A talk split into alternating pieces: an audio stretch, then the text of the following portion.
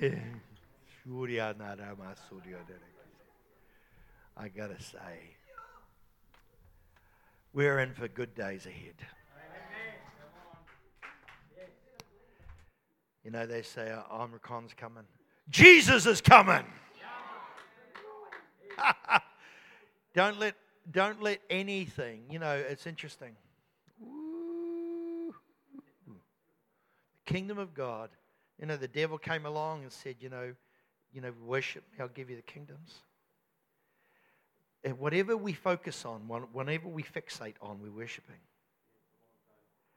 Don't get fixated on anything except Jesus. Worship Him. Let Him be the focus of your heart. Wake up with Him. Go through the day with Him.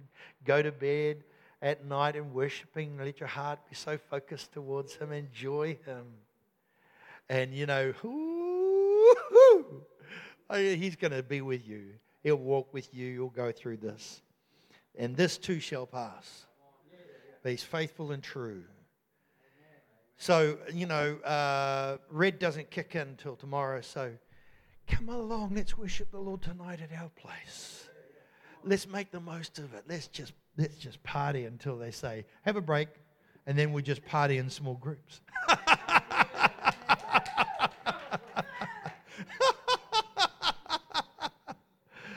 Oh, God is good. Oh, thanks, worship team. And great Michael to have you on the drums again. And Nika to be, we missed Michael. Nice to have you back, and Nika to help him with the vocals, and so praise the Lord. Listen, I just want to, let's just all stand right now, and in a posture of openness and surrender, let's get ready for the Word of God to come in and have its way in our heart and in our life. Thank you, Lord. Thank you, God. Thank you, God. Thank you, Lord. Thank you, Lord. And you know, Fanafie, I just see you with the arrows in your hand, smiting them on the ground again and again and again and again. You have not stopped smiting the arrows. And because of that, the victory that ultimately you will see will be everything that you would want to see. You have not held back.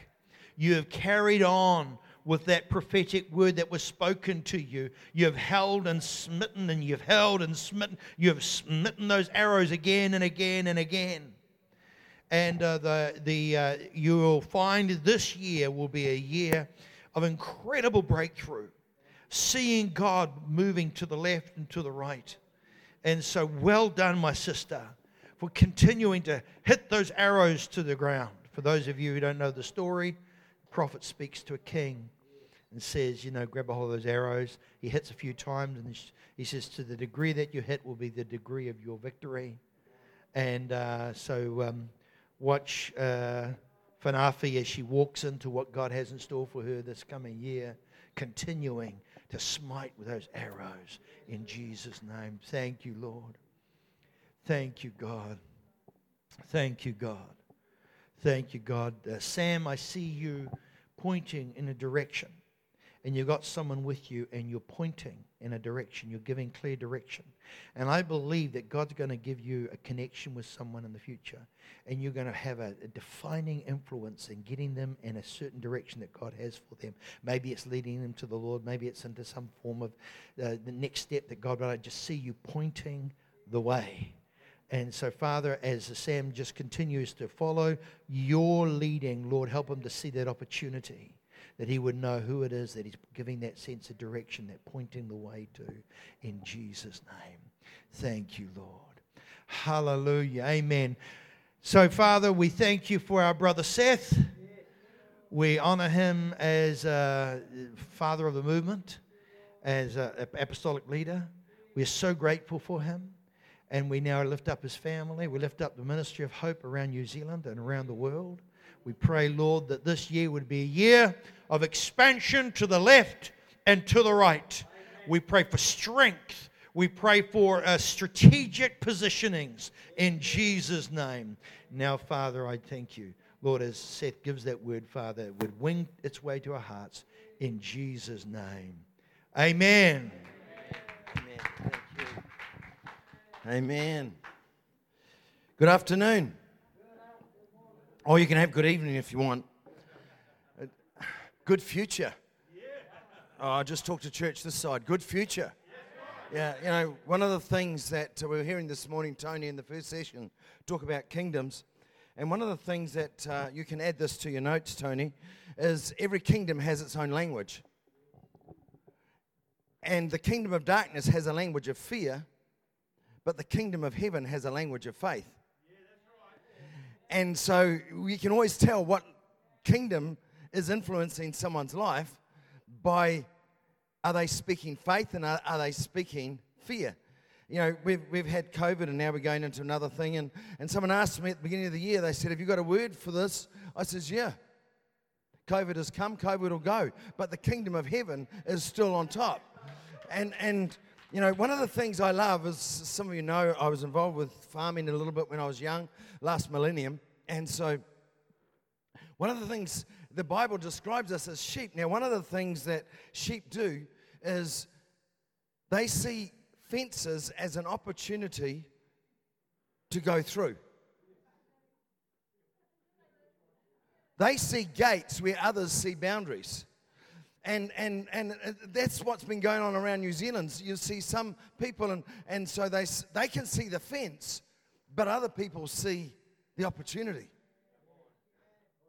And I'm the person who sees the opportunity, and so some words are written that are never fully defined, so I define them myself, because that's the way it is. If they're not fully defined, then define it in the widest possible way. That's called faith. If you define it in the narrowest way, that's called fear. And so it's important that we are not defined by fear, but we are defining our lives by faith. And so I just want to quickly share some things this morning, because like you and me, you know, we get hungry and it's lunchtime, but in the meantime, you can have a good feed of the Word of God. But there's a good drink of the Spirit going to be here as well. And so, you know, we've been given scriptures because the Bible says that scriptures are for our instruction and our equipping, upon whom the culmination of the ages has come. Now, you and I are living closer to the return of Jesus than anyone ever has. We've never been closer to the return of Jesus. And therefore, the scriptures are for us like they've never been for previous generations. I was blessed. I was preaching in St. Paul's Cathedral in Wellington, right next to Parliament, just a few weeks ago. It was awesome. I got invited there and we did this, and I was allowed to preach about the Holy Spirit, and it was so cool. And one of the leaders came up to me after and said, I've never laughed in church like this before. I said, well, welcome to a new world. So, you know, joy is not sort of a philosophical term. It's an experiential dimension of the kingdom of God. And so now, it says that all these stories are there for our instruction and everything else. Instruction without encounter is only information. And that's why all the way through Scripture, people were to encounter God, to experience God. You can't sort of experience. You either do or you don't. As some of you know, I have one wife and 5 daughters, and this is what I've learned. My wife was never sort of pregnant. You're either pregnant or you're not pregnant. You can't be kind of pregnant. And so it is with God. You can't be kind of following God. Some of you know, 18 months ago, I had a heart operation. And the night before, the surgeon, he's telling me all about, you know, just telling me the stuff and telling me, you know, Seth, it's just like this, and effectively we kill you and we put you on life support and we take you down as low as we can, and then these are the statistics of people who don't come back and everything else. And I'm going, yeah. Actually, he's like, make my day. So, I mean, what have I got to fear? I've got heaven in front of me. It's like, and in the end, he said to me, and I said some other things, and he said, "You got a strong faith." And so I said, "Well, I've never found the value of a weak faith." And it's like, I've never found a value in that. God wants us to be encountering Him, because that's how we get discipled. You don't get discipled by information. You get discipled by being conformed and being changed, by having encounters. You see, my body is not what it used to be. I'm not talking about the round. People saying to me, "Seth, when are you going to get into shape?" I thought round was a shape. And so the reality is that there's opportunities for us to have an encounter which leaves a mark on our life, and that's why it talks about the mark of the Holy Spirit. And so this is just a simple message today, but it's foundational, because this is what God wants us to have. A major story all the way through Scripture is the story of the children of Israel going from Egypt to the Promised Land. Of all the stories, that story is, and I haven't been able to yet do a fully extensive since God started to unveil this to me, but at least 2/3, if not 3/4 of the books of the Bible refer to this story. To what it was to get people from Egypt to the promise. You and I are on a journey from Egypt to the promise. We're on an Egypt is a type of the world. It's describing the, and as we were hearing before, it's the fact is we're born in one kingdom, we have to go into the second, and so it is. Our thinking gets shaped by the world, and therefore we've got to be transformed by the power of the Holy Spirit into having new thinking. When I was trying to learn arithmetic at school, my teachers didn't like my logic. But they were trying to teach us that 1 + 1 = 2. And I said, "No, it doesn't." And they said, "Yes, it does." I said, "No, 1 + 1 = 11. Because 2 sticks make 11. And they were like, "Ah." And I said, "You're the one who said that's 11, so 2 sticks together must be 11. How does 1 + 1 suddenly get a wiggle in it?" And they, "Seth." And that's like it is for Christians. Sometimes we try to rationalize everything and try to take it out of some other reference point, when God wants to suddenly say, this is this, now believe." And the only reason why you can believe is because you believe. And He is the one who helps us believe. Only one person, God Himself, is the one who helps us believe. Your intellect won't help you believe. Your intellect will think you out of the kingdom, but your belief will enter you into the kingdom. You see, we are seeing lots of circumstances in our world today. I was ministering into Belgium on Friday night. It was quite funny. The leader there, and he's involved with gathering up leaders from all across Belgium every 2 weeks. And he said, "You know, and we've now got a new name for Omicron." And I said, "Oh, what's that?" "A cold." He said, "Because that's what it is." He says, "We're all got," and he says, "It's just like you've got a heavy cold." And I was like, "Oh." And you see, we can easily see the worst, or we can go, "By my God, I'm going to walk through this. By my God, I'm going to overcome." And if we don't, guess what? I've got a home in glory land that outshines the sun. And if you haven't got a home in glory, and if you don't have that assurance, then get born again. It's quite simple. And so, out of this story, with all the distractions and all the stuff that's going on, out of the story of the children of Israel from Egypt to the Promised Land, there's incredible truth for revelation for us, so that we're not enslaved, but we journey to freedom. I mean, how much freedom can we have? Well, that's a good question. I'm so glad you asked. And so we'll just continue. The children of Israel were sent a deliverer in the form of Moses. And the story goes that Moses wasn't even sure what he wanted to do, because he was, for a period of time, he was shaped by Egypt. And then he had to be unshaped. or actually have an encounter with God that shaped him differently. And it's really interesting when you look at the story of Moses. He's there and he sees a bush that's not consumed, the Bible says, it's not burning up.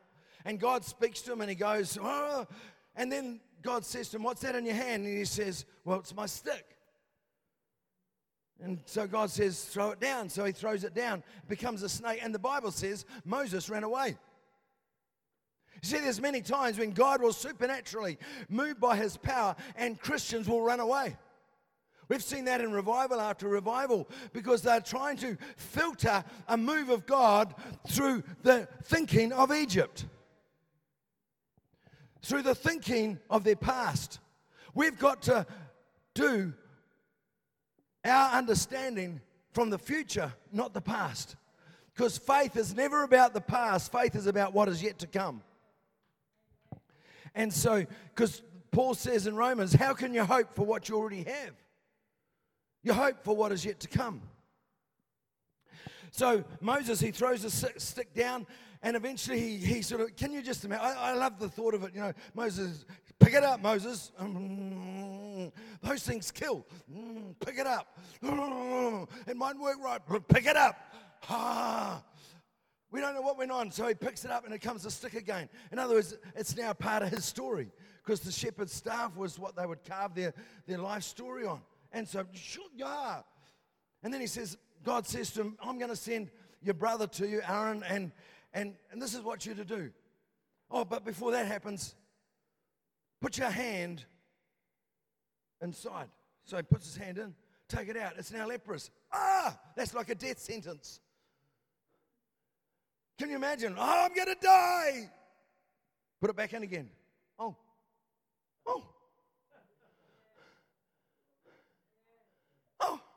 How many Christians, when God starts to move, they start to go, oh, this is what's going to, oh, they think the worst. Dumb. And so he's there, and then he's told, and by the way, you're going to take some water out of the Nile, tip it on the ground, and it'll turn to blood. So this was God showing Moses, I'm with you, and that your obedience is based on the power of God and not your intellect. And that's why Paul talks about it later on. I didn't come with wise and persuasive words, but a demonstration of the Spirit's power so that your faith is not what your brain says, but it's based on what God can do. And it's important for us as we are facing all these tumultuous times. Are we in red, orange? I mean, the government's not even following its own rules. Sorry, its rules are, it's got to be like this, and they haven't even been following their own rules. I'm just my logic engineer's brain. And so then he meets Aaron and says, hey, g'day, oh, it's good to see you. Hey, by the way, I met God. Look at this. He throws a stick down. This is what the Bible says. He throws a stick down. Can you imagine Aaron going, interesting? I would imagine he was like, oh, look at this. Ah! That's what the Bible says. And it's so easy for us just to skip past all this stuff. We so often talk about when the stick went down in front of Pharaoh, but that was the fourth time it had happened. And then, we love to tell the story about, but their snake ate the other snakes. No, their power overcame the other power. And never let us forget that the power of God has got more power than the devil. And so if the devil says something, I just thank God that I had a pastor who would say sometimes, you can look at what religion is doing, but it always started somewhere where God was moving, and then humans took it away from the power of God and brought it into human capability. Look past the human capability. How did it start? Somebody had an encounter with God. And so Scripture is full of those of people who look to the power of the promise and not to their current circumstances, or to dwell in the slavery of the past. You see, our past can enslave us, and so if you want a title for this attempt at a message, you can call it From Slavery to Sonship. or from slavery to daughtership.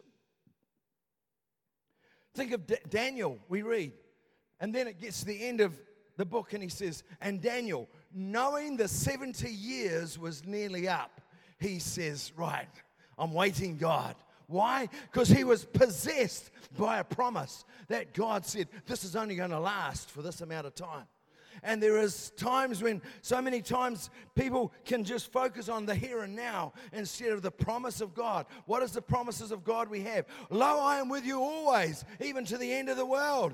Oh, I'm feeling so alone. Get born again. People say, you're so rude. Yes, I am. But sometimes we've just got to confront all the soulish rubbish that goes on. We're not supposed to be led by the soul. We're supposed to be led by the Spirit. What about Simeon, an old man Simeon? He must have been my first cousin. He was there, and for all these years, he'd just been coming in. Why? Because God had promised him, you will see the fulfillment of my promise. Imagine what it was to get up every morning. Where are you going? I'm going down because today I might see the fulfillment of the promise of God. Whoa! And then suddenly it says, moved by the Spirit. And he says, okay, now I can die. I'm done. I've seen it. Everyone else saw a baby.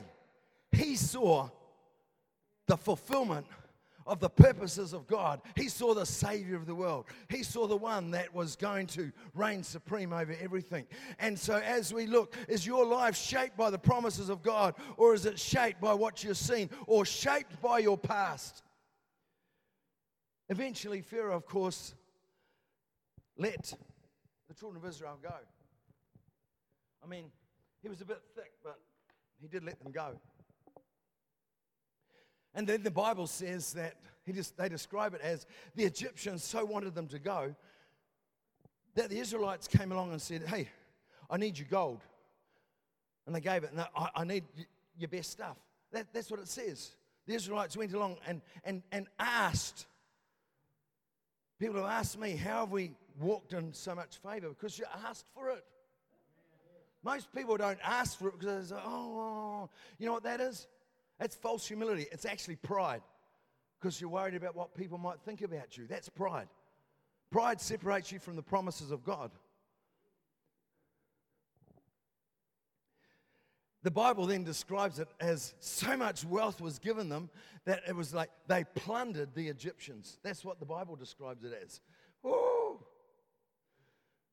So we're not able to gather like let's plunder the Egyptians. We're going to take a whole generation out of the kingdom of darkness into the kingdom of light. Why? Not through intellectual discourse, through a demonstration of the Holy Spirit's power. And so off the Israelites go, but there's just one small problem. They're out now in the wilderness, they're out in the desert, and they're walking to the promise. There's just no water. And sometimes, we were hearing that from Tony before, that sometimes it can seem like, oh my goodness, has this got hard? So what did God do? The very thing that was defining their environment, the rocks, God turned a rock into the source of water that could supply all their needs. And what is the promise? Oh, God will supply all your needs according to his riches and glory. We've got to look at the promise, not the circumstance. We've got to look at the faithfulness of God, the loyalty of God. God is loyal to his promise. The dictionary says this, that loyalty is not a contract thing. Loyalty is a heart issue. And that's why God is looking for loyalty, a heart issue. People whose heart is fixed towards him. So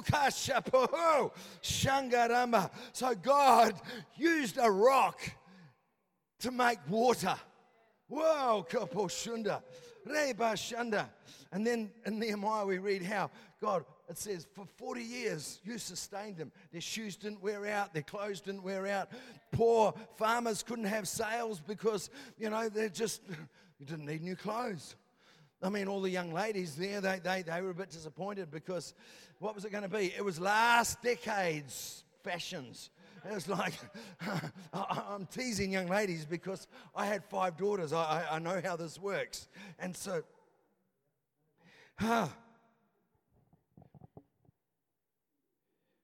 it was the river. Well, sure. It was the river that God supplied, that sustained the children of Israel as they journeyed from the place of slavery to the place of destiny. It was the river. And Paul picks it up and says, they were all caused to drink the same spiritual drink.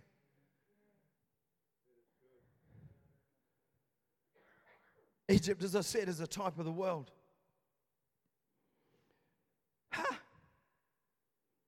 And we have significant promises.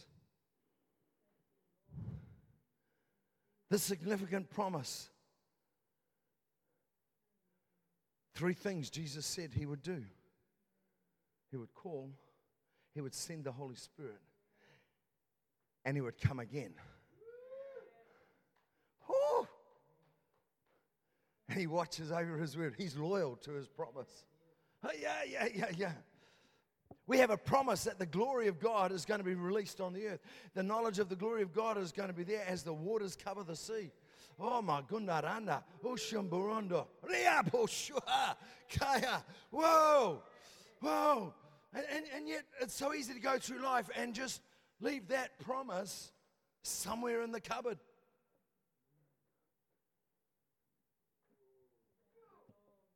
But that's a promise. That the glory of God is going to be revealed. And every eye is going to see it. Oh, yeah. You see, the Spirit of God is at work in the world. It's so easy to live in New Zealand and get an attitude, oh, we're just down at the bottom of the earth. Who said that? Who said I'm at the bottom of the earth? I'll tell you who said it. An immoral, godless king who had 13 children and not one could inherit the throne. And he said, this is the reference point as you map out the world. And that's why we have Greenwich Mean Time, and the whole world is mapped out from his palace up there in England. And that's when they decide what's up and what's down. I'll tell you what's up. The kingdom of God is up. The righteousness of God, the holiness of God, that's up. When you walk in that, then everything else is below. And that's why it says that we're seated with him in heavenly places. Oh, kapo shunda. I go to some places around New Zealand. I've only been able to do that the last 2 years, but you go around and you strike this, oh, did you feel the darkness? No, I'm seated with him in heavenly places. What? If your thinking is dark, get saved. You know, and there's so, diabo shunda. And part of the glory, when we look in Scripture, is part of God's glory is a revelation of inheritance. Inheritance. There's an inheritance for the saints. There's an inheritance for the sons and the daughters. Oh, yeah. I saw my dad yesterday. He's got Alzheimer's now. And so he's getting looked after, and I visit him. And the staff think it's funny because his brain's a bit not always there. But the moment I walk in, Seth. Yeah. And so guess what I say to him? Dad, would you hurry up and die? I want my inheritance. And he just laughs at me. And you say, that's so rude. No, that's a son talking to a dad who he loves and honors. It's like, in the will, I got the car. Well, I get the car. So it was Dad's 90th birthday. I think it was 90th, something like that. And he told everyone as we gathered, he said, you know, in the world, Seth gets the car, and he's always said he wants a Lamborghini. So, you know, I've been telling Dad to upgrade all through the years. And so he said, I've decided that Seth doesn't have to wait till I die before he gets a Lamborghini. And he gave me this big model Lamborghini. So that's... The reality is, when you have a relationship as a son with the Father, then you're not in fear. You're not in, oh, I might offend them. If you think you're going to offend your father, get born again, because you're living as a slave, not a child. The reality is, 1 John 3 says this, Beloved, now we are the children of God, and it hasn't even yet been revealed what we shall be. But we know we shall be like him, for we shall see him as he is. We're not going to see him through a cloud, not going to see him through a veil. We're going to see him as he is. Oh, I was talking about the journey, and there's a paraphrase that says that the children of Israel, they all drank from the river, but they died in the wilderness, a whole generation. You see, it's important for us not to miss out on obtaining the promises of God. And if we look at the giants, if we look at the difficulties, if we look at the desert, we'll miss out on the promise.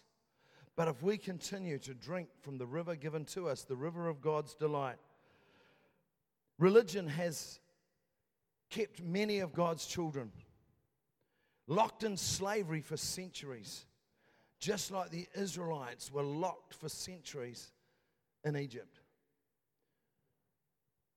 But praise God for the Holy Spirit, who is here to guide us and to lead us, just like the book of Nehemiah says, that your Spirit guided them and led them and also gave them the drink to drink. I don't know about you, but I am not a secret sipper. I am an open drinker.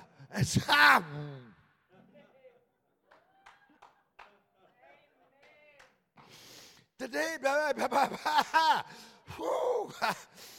destiny of the children of Israel was not to be slaves. Their destiny was to be overcomers and possessors of the promise. You and I are not destined to be slaves to fear. The whole language of New Zealand at the moment is fear, fear, fear. And then people say, oh, it's wisdom. No, it's fear. There's a wisdom which comes from above, which brings peace. Is the wisdom we're hearing from the earth bringing peace? No, it's bringing fear. Therefore, we know it's not from heaven. Oh, I'm not speaking against the government. I'm talking about a spiritual entrapment that's come upon our nation and upon nations of the world. But there is hope, because God is pouring out his Spirit, and it's and if we will drink of the river, if we will drink of the river of delight, we will be changed from slaves to fear to overcomers of faith. Whoa, and it's important for us to be known as overcomers, not slaves to fear. Whoa, their destiny, the Israelites' destiny, was to possess the promise that had been given to Abraham. Our destiny is not to be shaped by fear, not to be enslaved by fear, not to be entrapped by fear into a thinking which seems right to human thinking. Our destiny is to be the people of promise, Abraham's seed, the people of faith. Our destiny is to be those who look for, the Bible say, and hasten unto the coming of Jesus. There's a saying I grew up with when I was young, and it's still just as real today. There is always a way through for the child of faith. Oh, there's always a way through for the child of faith. Why? Because faith parts obstacles. And just as God supplied the Israelites with a river to get them from slavery to inheritors, God is releasing his Spirit for us to drink, to get us out of fear and into faith. The Bible says in 1 Corinthians, we've all been given one Spirit to drink. Why drink the spirit of mediocrity? People say to me, Seth, you're a bit extraordinary. I mean, why be ordinary when you can be extraordinary? I mean, why be average when you can be more than that? Ha! True. We're invited to drink of the Spirit. That means we take it on. We just take it on. We take it in. And as we keep drinking of the Spirit, we will keep journeying into the promised inheritance of the children of God. We are called to be people of destiny. We are the people of destiny who are to possess the kingdom of God. God's goodness is with us every day. I love the fact that we sang those songs about His goodness, because surely goodness and mercy are with me every day of my life. Oh, whoa! But you see, if you have fear, you're going to look at something other than the goodness of God. Like the surgeon, he was telling me all the stuff that could go wrong. And I was like, that's okay, make my day. And he was, it just boggled his brain, because he was so used to everyone going, and I'm going, yes, please. Yes, please. I mean, I had a person a little while ago say to me, Seth, would you stop preaching about the second coming? I said, why? Well, I want to see my grandchildren. Well, you still can, because Jesus is going to be here for 1,000 years, so I think that's long enough. It's like, but in the meantime, you're living in fear. You're living like pushing, some stupid, convoluted, slave-shaped thinking. But we're not those people. It's not slaves who enter into the promise of God. It's overcomers. It's overcomers who enter in. And by drinking of the river of God, we get changed from being slaves to being overcomers. So in just a moment, you're going to do some drinking. Now, you can sip if you like, but I really encourage gulping. Yeah, it's like, how much can you have? I don't know. Let's find out.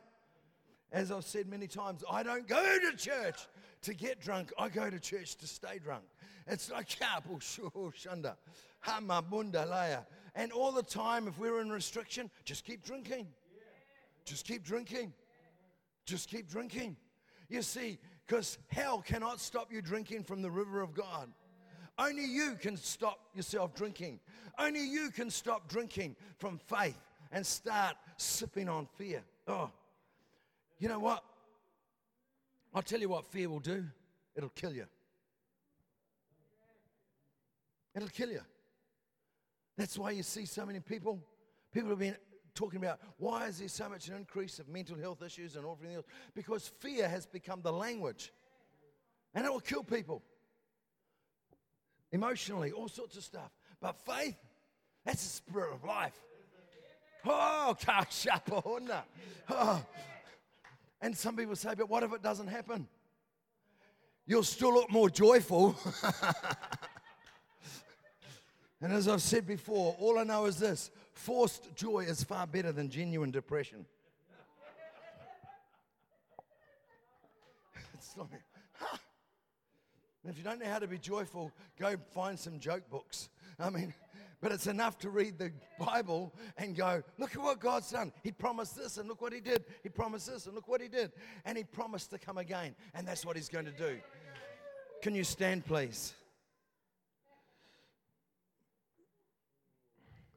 This truth is like a foundational truth. And that's what apostles do, just simple foundational truths to live by. I'm not sharing something that I haven't done. I was baptized in the Spirit when I was 7 years of age. And I got baptized in water when I was 7 years of age. I remember the night, it was May 1960. I had just turned 7 a few weeks before.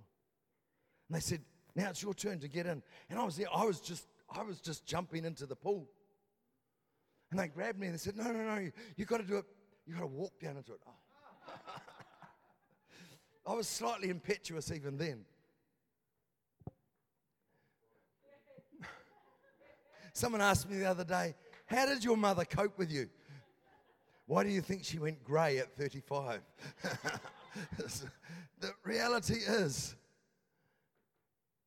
I was baptized in the Spirit. I can say I've spoken in tongues every day since. It has done me a lot of good. It's done me a lot of good. It's brought me favor I couldn't bring myself. I never expected to leave New Zealand. I couldn't even speak properly until I was 15. And then God healed me. He's changed me. And He's still changing me. Because I'm going from glory to glory. And I'm going from faith to faith. And I'm going from victory to victory. That's the journey that we're on. The journey of faith. The journey of fear has no great prize at the end. But the journey of faith, but it doesn't yet, we don't yet know what things can be. Oh, how free can we be? I don't know. Let's find out. How full can we be? Overflowing full. Why don't you just posture yourself in some way? Holy Spirit, thank you. Thank you that you give yourself to us in ways we don't always understand. Thank you that you make yourself available in ways we don't always understand. We thank you that there is a fullness that we can't comprehend. But I'm asking that this year will be a revelation in a whole new way of drinking of the Spirit of God, drinking of the river of God, drinking.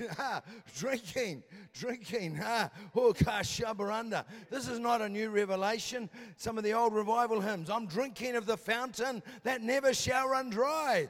Father, I pray a fresh impartation, activation, and a fresh thirst for the Spirit of God